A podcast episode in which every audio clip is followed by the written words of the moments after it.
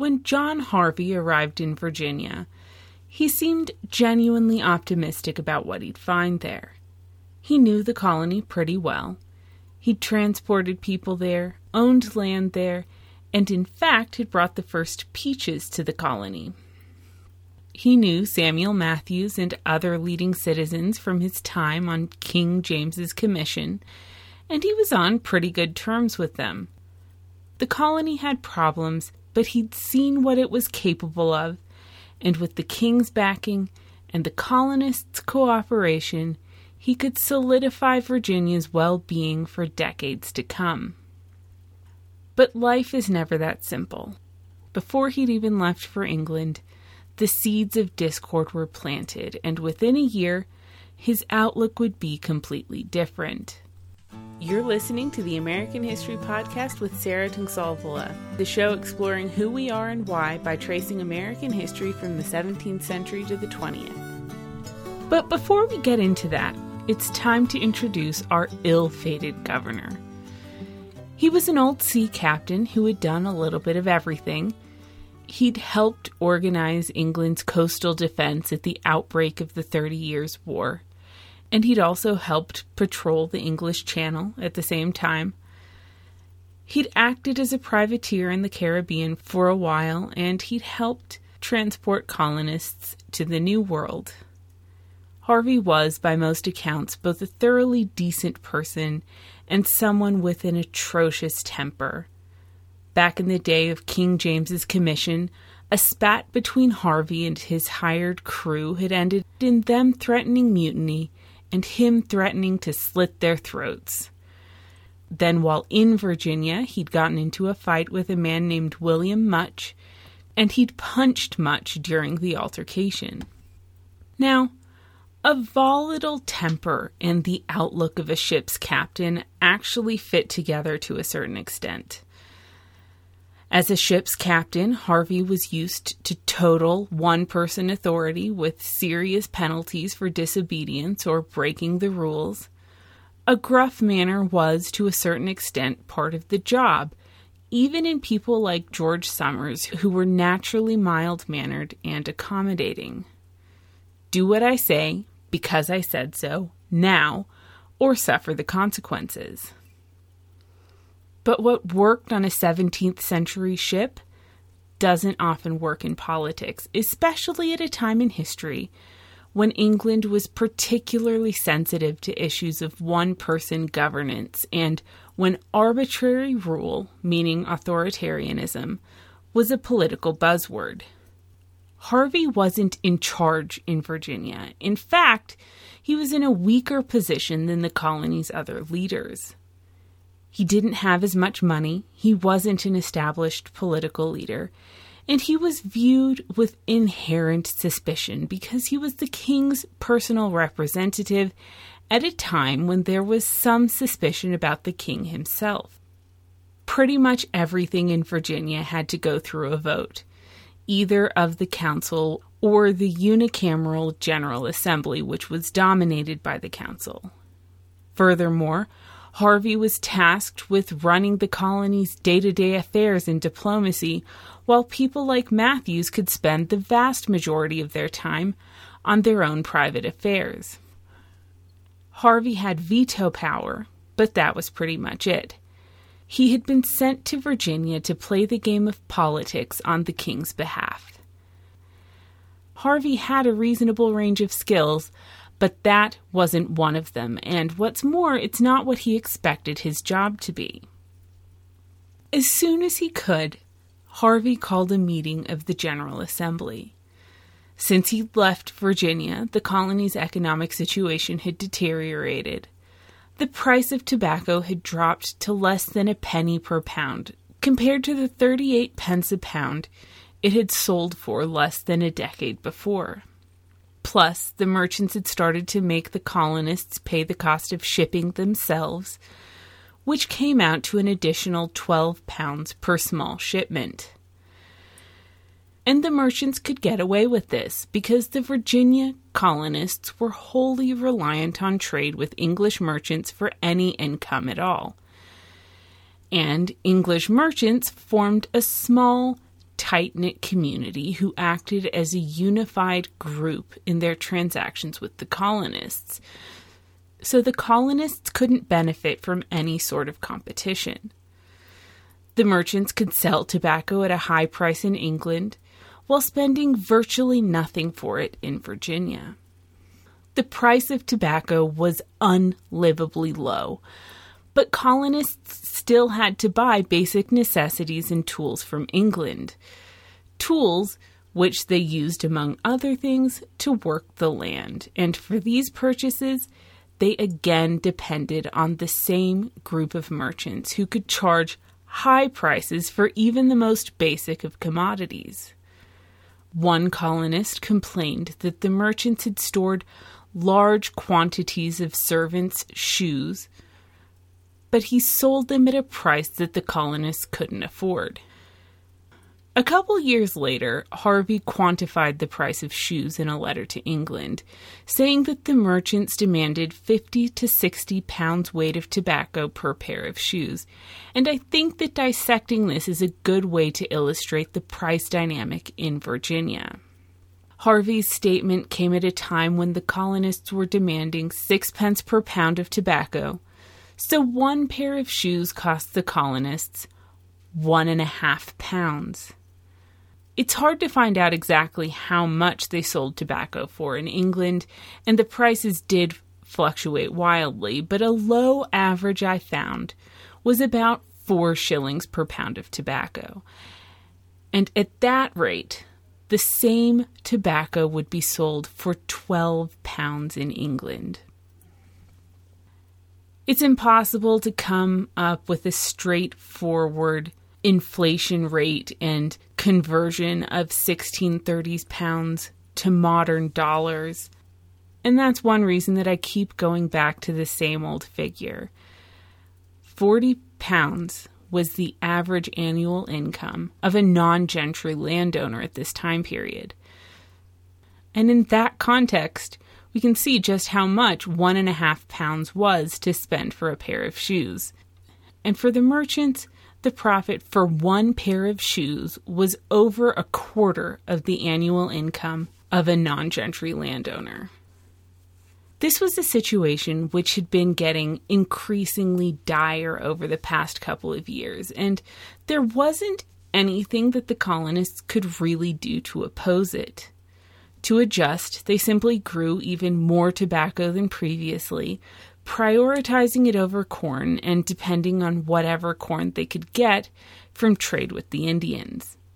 They couldn't get enough from trade to sustain themselves, so they were starting to suffer from a lack of food. Harvey was definitely on the side of economic diversification, and in fact, he really didn't like tobacco any more than Kings James or Charles did. But even for tobacco's most emphatic supporters, there was no denying that this was an unacceptable situation. At the assembly, it seemed that Harvey and the others were on the same page. There were clear cut problems to deal with. The Assembly agreed that it was important to reduce the amount of tobacco planted and to increase the amount of corn. Harvey arranged to send ships around the Chesapeake and southward to Cape Fear to trade for corn, and the Assembly agreed to build a fort at Point Comfort large enough to mount 12 to 16 cannons. They put Matthews in charge of the project because he was still someone who both Harvey and the rest of the assembly trusted. They also agreed to pursue other industries, specifically potash, rapeseed, and the salvage of nitrates from chamber pots. None of this was codified exactly, but the assembly all seemed to be on the same page about the colony's needs and how best to address them. Shortly after the assembly, though, Harvey did the first of many unpopular things that he'd do as governor. When he brought Dr. John Pott, the acting governor he'd replaced, to trial. This was something that the king had actually requested. While governor, Pott had refused William Capps permission to return to England, knowing that Capps was the king's agent. The king had ordered him to return to England to report on the colony's situation, as well as the progress that he'd made encouraging other industries. But when Capps had asked Pott for permission to obey those orders and return to England, Pott and the council had refused. Then, when Capps escaped and returned to England anyway, they launched an investigation into the people who had helped him. Sadly, like so many early American stories, this one is woefully underdocumented, and that's pretty much all we know about it. So, your guess as to why the council acted this way is as good as mine. But when Capps got to England, he told his side of the story to the Privy Council, and the king sent orders to Harvey to investigate whether or not the colony had followed the orders he'd sent with Capps and to punish anyone involved in the oppressions that Capps complained about. The king said that if a council member had been involved, Harvey should punish him particularly aggressively. So when Harvey got to Virginia and started investigating, he inevitably found out that Potts had been involved. And as he investigated and as he investigated the Capps incident, Harvey heard multiple other severe complaints about Potts's behavior, both as a doctor and as a political leader.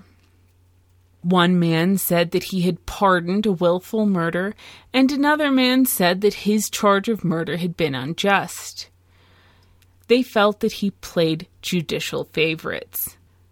People said he'd marked other men's cattle for his own and killed every hog which had wandered onto his land for his own personal gain, with no attempt to return it to its rightful owner. So Harvey arraigned Pott on three felony charges pardoning willful murder, branding other men's cattle for his own, and stealing cattle and hogs. He confined him to his plantation while awaiting trial, but Pott disregarded his orders and went to Charles City. So Harvey put him in jail, but he ultimately yielded to public pressure and allowed him to return home under bond. Pott refused to return home if a bond was involved, so he remained in jail until the trial. And at the trial, a jury of 13 men found him guilty. As punishment, Harvey ordered Pott's estate be confiscated and Pott be imprisoned, but he delayed the sentence and wrote to England asking that the king pardon the former doctor because he was the only physician in Virginia who was acquainted with the common local diseases. He did remove Potts from the council, though. Harvey also returned the estate of a man that Pott had convicted of murder. Harvey's behavior seems pretty reasonable, but there was a strong backlash in Virginia at the time. For a number of reasons, not least of which was that Pott was jolly and popular with wide swaths of the population, compared to Harvey, who was volatile and regarded with skepticism. Pott had also been the person who had testified about Harvey's violent argument with Much a few years before, so people suspected that Harvey was getting revenge, and they also felt that Harvey was trying to demonstrate the weight of his authority. And when Pott was pardoned by the Privy Council, Harvey wasn't the one who got credit, it was Pott's political allies. Nothing dramatic happened regarding this event, but the event did start to push a wedge between Harvey and quite a few other colonists. As for an update on the progress on commodities, Harvey wrote a letter to the Privy Council suggesting that they ask Francis West, William Claiborne, and William Tucker for information. West, Claiborne, and Tucker were already in England trying to prevent Lord Baltimore from getting a patent for a colony within Virginia's borders, and Claiborne was establishing his trading patent with Clobbery and Company. So suddenly, within just a couple of months, the seeds of a lot of conflict had been planted, and things weren't getting better. By October, Harvey wrote a letter to the king giving him some updates and urging him for the first, but by no means the last, time to pay his salary. Harvey explained that so far he had paid all expenses himself and he was starting to go into debt to pay those expenses, even though he spent all of his time serving the king and colony. He needed money now, please and thank you. To this point, Harvey had had a good relationship with Matthews, even writing the king encouraging him to give Matthews special privileges in exchange for his service to the colony and governor. But that wouldn't last either. In fall, Harvey sent an exploratory expedition up the James River Valley to find a silver mine rumored to have been found by one of the Germans way back in Gates's administration, and he put Matthews in charge of the expedition. Matthews got a late start, and the enterprise completely failed. While Matthews' allies used this as evidence that exploring other commodities was a waste of time and money, at least one of Harvey's friends blamed Matthews himself for the failure, the first hints of a rift. And Harvey's temper wasn't doing him any favors either. After one council meeting, Harvey took offense at Richard Stevens' insolent language and knocked out several of his teeth with the cudgel. When questioned, he readily acknowledged that he'd done it, but emphasized that the altercation hadn't occurred during a council meeting. In January of 1631, the Privy Council ordered Harvey to limit tobacco planting and encourage cultivation of other crops food, potash, and iron ore. The previous assembly hadn't passed any tangible measures to achieve these aims, just stated their resolve to work toward them. Harvey replied to the king that he hated tobacco and he wished that it could be completely expelled from Virginia, but he said that the colony was dealing with a catch 22 on the issue.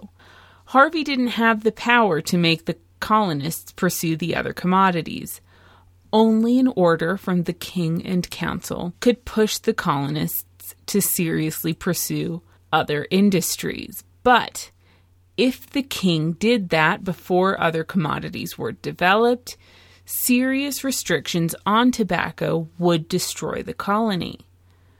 Harvey also voiced his criticisms of the merchants, who had formed a monopoly against the colonists. And in the spirit of those criticisms, Harvey started to encourage trade with other colonies in New England, Nova Scotia, the West Indies, and with the Dutch at New Netherland. Nathaniel Bass was the first person authorized to go trade with other colonies, and Harvey specifically instructed Bass to encourage people from other colonies to come to Virginia specifically encouraging New Englanders to come to the Delaware Bay, saying that Virginia would help them. This idea actually wasn't well received. English merchants didn't want competition, and the merchants had a disproportionate amount of policy influence because they were the ones who informed people in England about what was going on. The king also didn't want valuable commodities going to the Dutch rather than to him. Perhaps more surprisingly, though, Matthews and his allies opposed Harvey's plan. They had a good relationship with the English merchants, and that had given them lucrative central positions in the export of tobacco from Virginia to England. In fact, their merchant relationship was so strong that they were some of the few people in Virginia who really wouldn't have minded seeing the Virginia Company reconstituted in some manner. The only people who supported Harvey's opening of trade were people with no real political influence who, r- quite rightly, thought that they might get higher tobacco prices from the Dutch. With the policy implemented, though, William Claiborne rushed to take advantage of it, procuring a license to trade with colonies all along the North American coastline. And by April, the relationship between Harvey and his council had completely fallen apart. Harvey wrote to the king asking again for his salary and asking the king to strengthen his authority within the colony. He said the council opposed him and disputed his authority at every turn, and in contrast to his earlier statements, he said that Matthews was the worst one. All he could do was cast a simple vote in favor of the policies that the king supported. He had absolutely no power, and they cared about their own well being rather than the general good or doing what was right. They hindered his attempts to administer equal justice, and he was powerless to oppose them on anything. In fact, he said, pretty much all he did was entertain people who came to Jamestown at his own expense, so he should be called the host of Virginia rather than the governor. Evidently, the counselors also wrote letters to the Privy Council complaining that Harvey insisted that his commission should give him full authority to govern in the king's name, and that he was a source of arbitrary rule. The Privy Council warned both parties to stop their bickering and govern the people in peace. And the merchants were also voicing their disapproval of Harvey's leadership, specifically criticizing Harvey's proposed tobacco policies and pushing hard for the king to prevent the colonists from trading directly with foreign nations. In response, the king created a commission to see what English policies would best encourage Virginia's success. They were to figure out what commodities were being produced, what should be, and how best to advance the colony and attract settlers.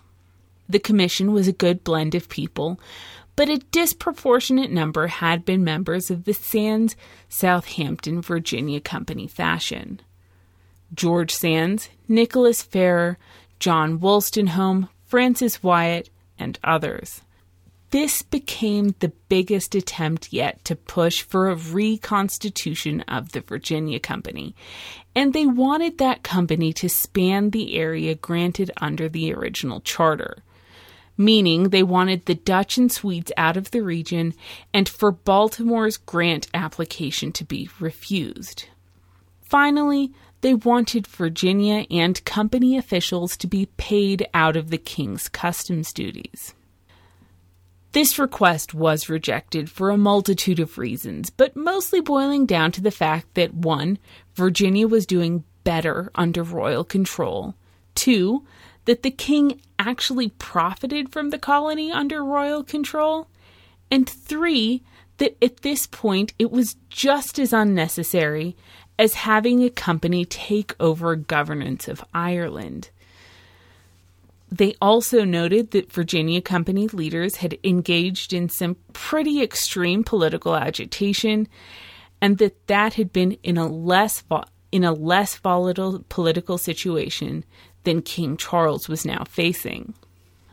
The decision was a no-brainer, but when the idea was rejected, George Sandys asked to be put at the head of the Privy Council's commission to govern Virginia and other plantations. This was after months of bickering over the charter and over Maryland and with New England, and the king didn't want conflict in either region to continue, so he rejected the request and put future Archbishop Laud in charge. Still, disputes about Maryland and the Virginia Company continued in the background of all Virginia history for the next few years. And back in the colony, Harvey and the council ended the year by signing an agreement to work in harmony and mend their discontent. They had been ordered to by the Privy Council, and it was also very much in the Matthews faction's interest to minimize bickering within Virginia while their London allies worked to prevent Lord Baltimore from getting a charter for Maryland. And with a truce, Harvey might actually be able to implement some of his ideas and the orders he'd received from London. Harvey accepted their interpretation of his commission, though he kept asking the king to give him tangible authority and pay him his salary, though he was unsuccessful at getting either. Thanks for listening. If you have any opinions, thoughts, or theories about anything we've discussed in the show, I'd love to hear from you either on Facebook or Twitter, and you can find those links at the website AmericanHistoryPodcast.net, as well as links to first-hand accounts and things. See you next week.